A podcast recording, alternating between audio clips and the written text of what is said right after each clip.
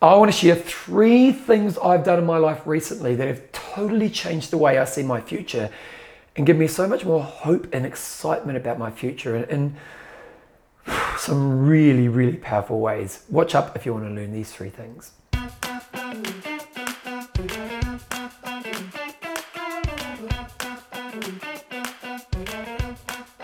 Think I have one fault in my thinking, and one fault in my thinking is sometimes I can have an insecure future thinking.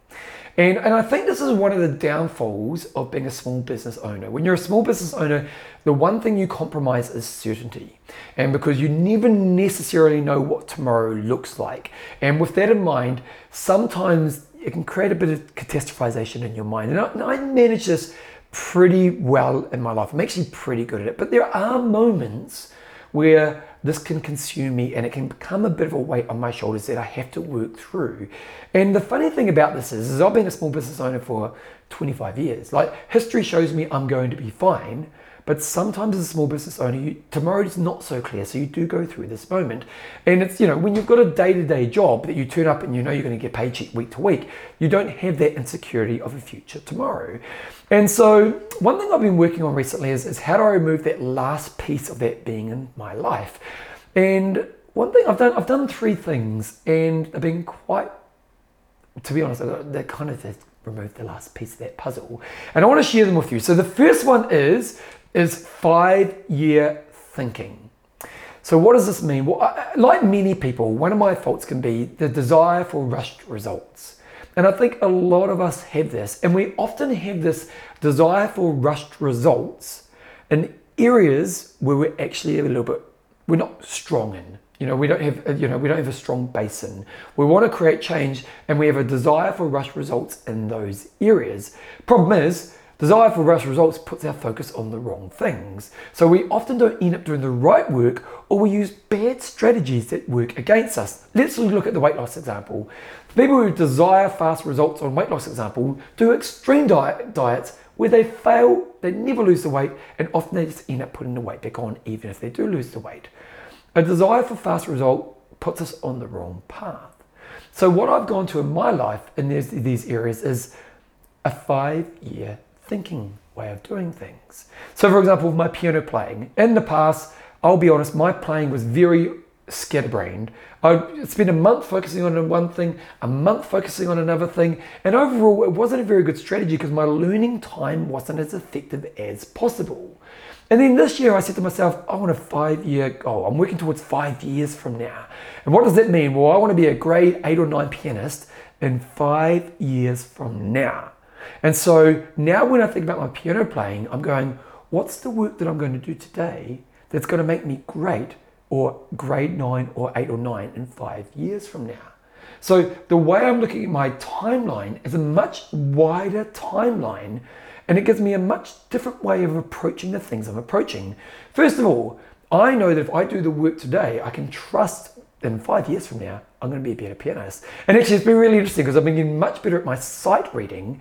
And I've been noticing, man, in the last six months, I've been doing really focused work on my sight reading, what's going to be like in five years from now? So, long term thinking and understanding today's work with that long term thinking gives me a better focus on today's work, but gives me better trust that, hey, in the future, I'm actually going to be where I want to be in that area. The second thing I've done, which is actually quite different but quite a, quite mind blowing. In my morning meeting, I have a picture, and there's a picture of me as a t- like a six year old, me right now, and then I use one of those apps to make an old version of myself. There's me as a kid, me now, and me as the old man. And it's kind of me looking like an 80 year old. And traditionally, the way I've looked at that is it's kind of just a reminder of my, my, my life as a whole. And the old me was, I've always just kind of looked at him and smiled and just thought, you're going to be all right. It's kind of just this nice little moment of, you, you're going to be fine. But now the way I look at him is, imagine how amazing he's going to be if I had my long term thinking with short term focus. Like this morning when I looked at me, I thought, man, that 80 year old's going to be the most amazing pianist. Like, how cool is it going to be for that 80 year old to, to, to be in that place? Like in another 40 years from now, if I can be long term focused focused on today, then that's going to be an absolutely amazing, you know, like I can't wait to be that guy. So then I look to the future me, I actually see excitement, not fear. And then the third step is, is ultimately, I'm just focusing on what's the piece of the puzzle I need to put in place today. I understand there's all this growth in front of me, but having a clear understanding of how am I going to use my time today in this area. So while I want to be a grade nine sight reader in five, six years from now, today I'm, I'm focusing on grade three. And how do I be great in that today? So today, when I do my sight reading, I'm going to focus on pulse and focusing on deep understanding of the piece before I try to play it for the first time and the process I'm going to work through. Now, as time goes on, the things I'll focus on will advance because I will be more evolved. But by understanding that today's small chunk is really important and how do I just stay focused on that, then it means that I know that today's work is going to set up that future version of myself. Now, what's been really interesting about these three steps, and what are the three steps? Long term thinking, being excited about the future version of myself and seeing that in really powerful ways, and then focusing on today's work that will help set up that long term long term success. What's happening is those moments where maybe I was insecure about my future self, they're kind of moving away because I trust that if I can just do today's work, I'm going to wake up in those moments in the future in really powerful ways and it's so exciting and it's it's actually really liberating. So if you're a bit like me and you are somebody who is a bit gets a bit insecure about tomorrow's future, maybe you can add those steps. Think five-year thinking. Look at yourself in that way and where you'll be excited and kind of inspired by that version of yourself. And then think about what do I do today that helps set up the platform so I'll become that person in the future. Tell you what, it's been pretty powerful for me, so it might be just as powerful for you as well.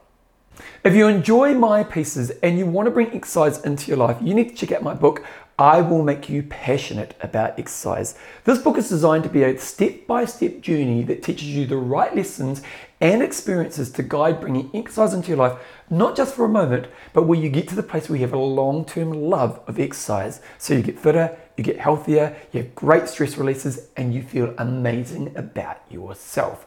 This book has been hugely successful, getting to the top 10 in the world for health and fitness books. So if it's time for you to bring health and fitness into your life, go to Passion About Exercise, click on the link, go through the process, and you can be starting your journey of finding your love for exercise really soon.